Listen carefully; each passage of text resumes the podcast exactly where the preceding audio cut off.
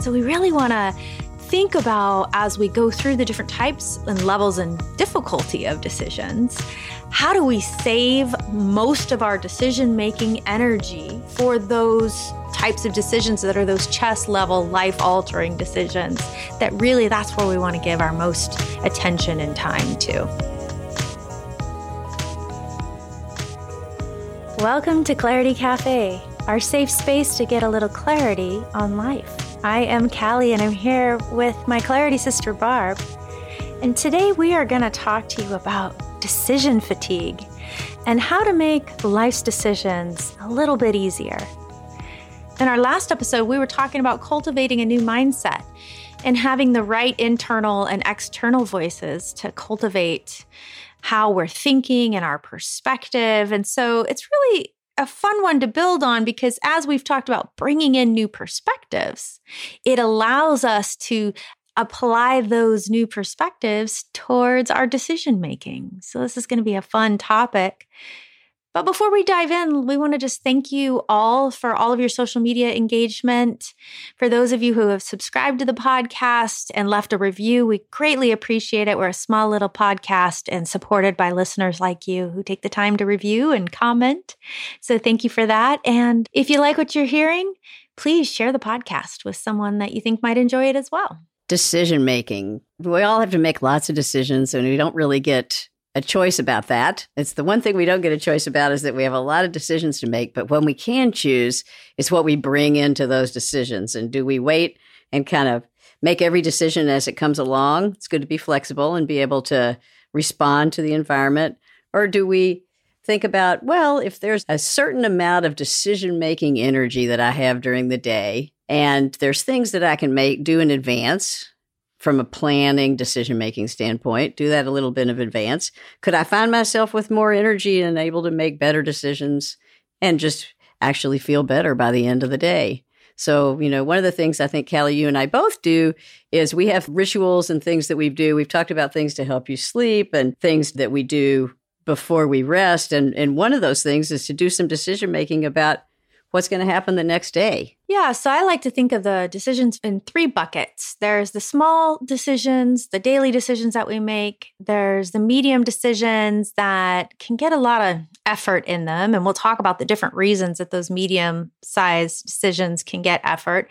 And then the large kind of decisions, which are life altering, have multiple steps. Those are like the chess move decisions. And so we really want to think about as we go through the different types and levels and difficulty of decisions, how do we save most of our decision making energy for those types of decisions that are those chess level life altering decisions that really that's where we want to give our most attention and time to.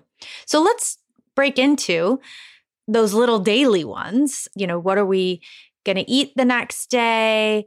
What are we going to eat for the week even? So we talk about thinking about what we're going to eat the night before but even you know in advance maybe putting together that shopping list even ordering it or putting it all in the cart pick up my groceries have them picked up we can there's all new tools and techniques for how to minimize grocery shopping. But you know if we think in advance what am i going to eat? Have that set the night before. That allows us to be less Mm, susceptible to the sugar cravings or the carb cravings or the I'm just too tired, I'm going to eat this thing, whatever it is. It might not necessarily be an affinity f- with us in the long run. So when we take these little decisions out and we allow them to just automate or be easier, one of the things it also does is creates room in our heads to think and what I mean by that is a lot of us have our thoughts filled up with, I shouldn't have eaten that. I don't feel good about that. My stomach hurts. Going to the bathroom wasn't that pleasant. I haven't gone to the bathroom. That's not that pleasant. Um, whatever that noise is. And then the ups and downs of sugar and craving, that's all noise in there too. So, though we might say setting out our food or having it prepped in advance is a simple decision and a simple thing that we can do, there's a secondary impact of all the noise and thinking that goes around the choices we make around food. And if we just make that choice, it frees up bandwidth for us to be able to apply that mental energy towards other things. Absolutely. It can have a profound effect on decisions that you make later in the day and the experiences that you have, for instance, what you eat. I sometimes go out for um, business dinners and business lunches, and I generally prefer to eat at home because I know exactly what goes into my food and I get exactly what I like and need. Um, but there are times when I have to go out, and when that happens, I'll even check out the menu in advance and think about it because if I'm involved in a business conversation or even a social conversation, I don't necessarily want to spend a lot of time thinking about what is the healthiest choice on this menu that I would enjoy eating right now. So that whole approach to food, I think we make such better decisions when we're a little bit more prepared from the standpoint of stocking our grocery items in our pantry and our refrigerators, all the way down to the choice we make when someone's taking our order. All of that decision making, the more we don't have to do that on the fly, the more we can concentrate on perhaps some of the more enjoyable and more important things that we need to think about in that moment. I like to do it with clothing too. I you know, if I know in the morning I'm going to go for a walk with a friend and then I'm going to come back, take a shower, and get dressed for the day, it's really helpful for me to just set out my clothes for the walk, set out my clothes for the day. And depending on my mood, I even sometimes set out my PJs so that I know what my comfy clothes are. And if I know I've got a big day, I can think later, those PJs are waiting for me. And so it becomes like a little reward for everything that I accomplished rather than thinking through what am I going to wear and what do I need to wear and then what am I going to wear and blah, blah, blah. If I do it the night before, then I can go, oh, hello, PJs. I'm going to see you a little bit later. That's always a happy moment when you get to say hello to your PJs. Yeah, I think I maybe started that habit. One of the things I liked about business trips was that I had to think about in advance what I was going to wear if it was a three day trip each day of the trip. And then when I got to my destination, I would know. And those decisions didn't have to be made. So I could think about the presentation I was going to make or the meeting I was going to be in. And also, you know, the night before, make a decision to get up a little extra early and do my exercise that I wanted to do, my yoga or or go take a walk or take a run. I had much more space to think about how I wanted my day to be structured because I already knew what I was going to wear. And then I figured out, oh, if I do that at home too, that gives me more time at home too for and more good energy for better decisions and and a smoother, less tiring way of starting the day. Want to enter the day with as much energy as possible, but at the pace that is appropriate. And starting off your day with knowing that you have a, a cute outfit to wear, you have a good outfit for later, for going out to the gym or whatever, and then your PJs. It, that just feels like a good solid day plan right there. And to be clear, some days I'm at home the entire day, so it may look like what am I going to work out in, and then what am I going to what kind, what level of sweats am I wearing for the day? Yeah. But I can get just excited about that as well. So there's no right or wrong answer here on outfits for sure. And I, would like to spend a little time talking about the three techniques we can use for medium sized decisions. So, those medium decisions are often logistical, like a work thing or a party thing or a social thing or whatever kid school thing, whatever coming up. And I need to do A, B, and C or D, E, and F, I need to make a decision on that. And I'm just, I don't really know how I feel about that right now. And I'm, I don't really know what my decision is going to be. And there's a lot of just complexity in the world right now. So a lot of that noise can depend day by day, things can change. And so one of the things is to just notice if you're ambivalent or resistant or just feeling stuck on a decision. Is this a decision where you don't have enough data? So, like, maybe well, there's this event coming up and I need to know if X, Y, and Z is going to happen before I'm able to attend that event. Well, if that's the case, you might not have enough data. And so you can either go seek that data, that's one technique, or you can wait for the data to kind of arise on its own. So that would be one that you can sort of take the stress out of just by recognizing, inventorying the type of decision and why it is that we're struggling to make a decision. So, not having enough data is one. And the second one would be you don't know how to make a decision or don't know what decision to make. You know what? It's okay not to make a decision. Sometimes in life, we can just allow things to just happen and not making a decision or jumping into that person's relationship or problem or situation or go handle something that maybe even not our business. Just allowing it to resolve in the way that it resolves, not to do an action is also a way to make a decision and take some stress off. I love those kind. Me too. Once I recognize it, I know, once yeah. you recognize them, that's the trick. Yeah, because yeah. sometimes you just sit there and can really stress out without acknowledging or taking that step back and going, okay, what is going on here about this decision? and once I know it, oh, then letting it just slide right by me is fine. what are some other techniques you use for those medium sized decisions? If you don't have enough data, and you think that that's the only issue, right? So you're just like, oh, I don't have enough data. I just feel like I can't really get this done, but I don't have time. Well, making the time to go get that data, you might find out you have enough to make a good decision and it's really appropriate for you to make a decision. But in the space of having that, you might also see again that it's not your decision to make. Maybe it is best for you to step out of that decision. Now that you have more data, you realize, oh, these other people over here are going to resolve that. And I don't maybe have to be in the middle of that. And I think as someone who's always liked to help with everything, that's been a tougher one for me to really start to understand. But I find it very empowering to be able to let other people have that space to resolve their things. So, you know, the other thing with with the those kind of medium things is if I and I have really learned a lot of good techniques of how to do this from you, Callie, which is if I've gotten all the data I can possibly get, I still can't kind of see my way through, I'm not exactly sure, then I can allow myself to say, I'm going to just ground that and let it be for some period of time, whatever's appropriate period of time, before I think about that again. I don't have to make that decision right this minute because sometimes you just got to let some of the murk and some of the dust settle around it to be able to see clearly the path. Mm, one of my favorites. Yeah, thanks for bringing that up. Um, so, for those of you who have not listened to our Grounding the Way uh, episode, definitely check that out. We talk about grounding as a meditative tool that you can close your eyes and imagine the base of your spine being connected to the planet. Nice long tree trunk or monkey tail connecting to the center of the planet and releasing so that we feel connected and grounded. But you can also imagine a situation, people, places, things in a bubble out in front of you and ground that bubble outside of yourself, outside of your energy field. Give yourself a little space from that thing.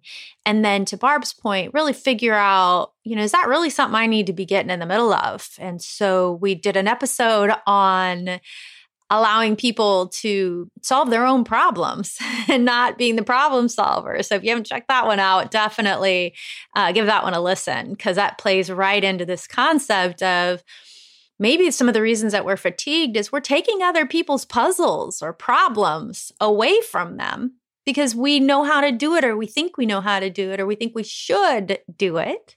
Yeah, we have an episode called Stop Shoulding on Yourself or something along those lines.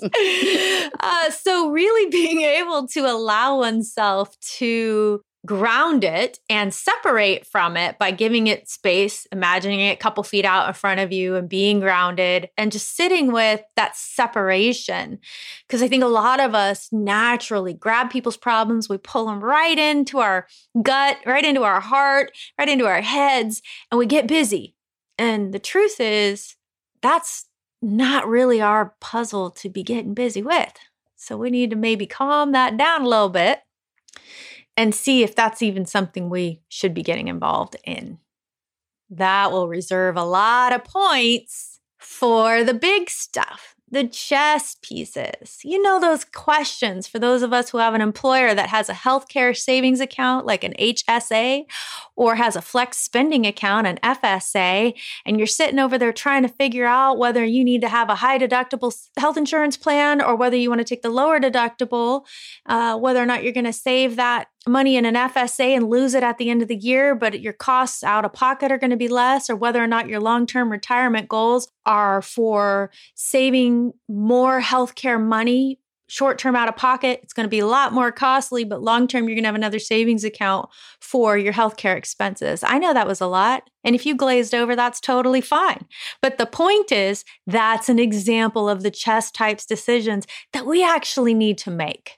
We actually need to have enough energy and enough attention to listen to something like that and go, yeah, what are my retirement goals? And then how does this play in? Yeah it's so easy to put those decisions off uh, with the in in cases of those healthcare things sometimes there's a deadline imposed on you from the outside so you know when you have to do it. But you know other similar life decisions what goes into your healthcare power of attorney? You know how do you structure your trust just all the things in your world should you be part of that partnership whether that's a personal situation or a business situation, all of those kind of bigger things, it's easy for us to put them off because it seems like they take a lot of energy and we've been spending our energy on these less difficult ones. So as we get, you know, all the little tips and tools of the small and the medium ones, if we start to ground those and be able to make those more effortlessly, then it seems reasonable to be able to address these bigger ones and make a really informed decision rather than feel rushed in it.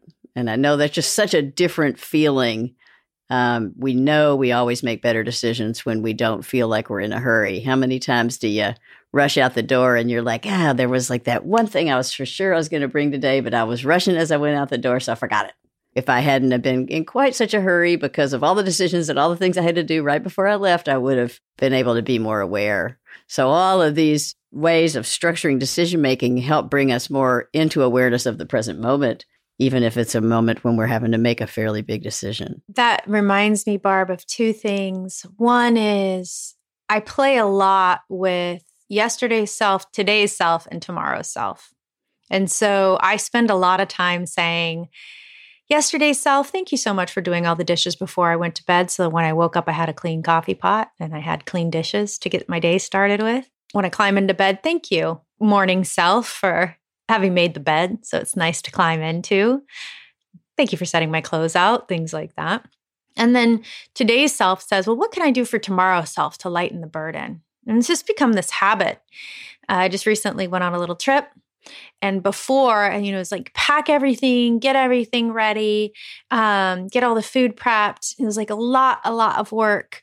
And I insisted to push through and clean everything, the house up and straighten it up before we left. And I did that because I wanted future self to come back and say, Thank you, yesterday's self, for cleaning all that. And it was so lovely to arrive back home to a really serene, beautiful space that made me, oh, hello, home. I'm so grateful to see you. I love you and all the things in it and my view. And it was just a really lovely thing. Yeah, I love that you're giving your future self a gift and then that feeling of appreciation actually goes back to the self that was there cleaning up the house beforehand. So it's a wonderful kind of gratitude and self love actions to do that. Well worth the decision you made to spend the energy to do that. And you know, you talked about forgetting that one thing walking out the door. That second thing that it had brought up to me or reminded me of was the thing that removing the small and medium sized decisions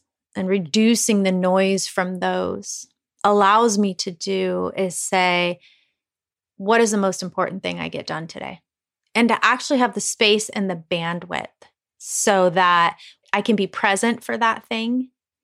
And no matter what comes up, I just continue to say, well, this is the most important thing today. Going to accomplish this thing and really be there for that rather than have all this noise and then be pushing off or not being able to get to what might be the most one or two important things and then finding disappointment, frustrations, resentments, all those other pieces of noise that can come up when we don't get to tend to the present moment important things. Yes, we all know that there's going to be lots of interruptions and unexpected things that are going to happen during the day. That's just the nature of life. But that focus on planning and making the decisions of what is really important for you to do in your day, uh, find has been so super useful. And the amazing thing is, I feel like you get more done on those days where you've really thought through kind of what you're going to do, so that even if you get thrown a curveball, you still can kind of get back on track. And end your day with that feeling of, wow, I pretty much owned it. I, I did a great job today. Thank you, Barb, for doing such a good job. And uh, what can you do for your tomorrow self to make that be a great day too? That you're much more likely to do the productive thing and the good planning thing if you've had a good day. So there's a righteous, in Qigong, we used to call this the righteous chi will rise, right? So you start setting in, in motion that good energy and it kind of snowballs on itself. A lot of times in my past, when I've had successes, rather than nurture myself and go, gosh, that was amazing. Look what you did. You accomplished it. You pulled it off and sit in that and revel in that. I would just be like, okay, that's good. On with the next set of expectations. Next level, next ladder in the rung. Matter of fact, I think, Barb, why don't we do that as our next podcast? Just talk about success and how to nurture a successful mindset. That's a beautiful topic as we uh, move into this even better decision making and more energy space. Doing that with that kind and compassionate and fun self dialogue is a really juicy topic. Super excited for that. And also, really excited to seeing what you fam folks out there have to say about this episode and others that we're posting and look forward to some more reviews. And you know we love it when we hear from you with ideas for podcasts. So if you have some ideas of topics that are coming up in your life right now uh, that you'd like to hear a discussion about and see some engagement on we would just be delighted to to hear those. Feel free to dm us on instagram um, you know leave a comment drop a comment on the podcast. We're following all of it and uh, are just really so happy to hear the community voice and to uh, continue to spread the word. So we also really appreciate you sharing the podcast with folks, leaving reviews, dropping some comments, and we'll look forward to uh, this juicy topic in our next episode. As Callie has always said, and I always say as well take what you need and can benefit from in what we've talked about and let the rest of it go. And until we next meet, be well.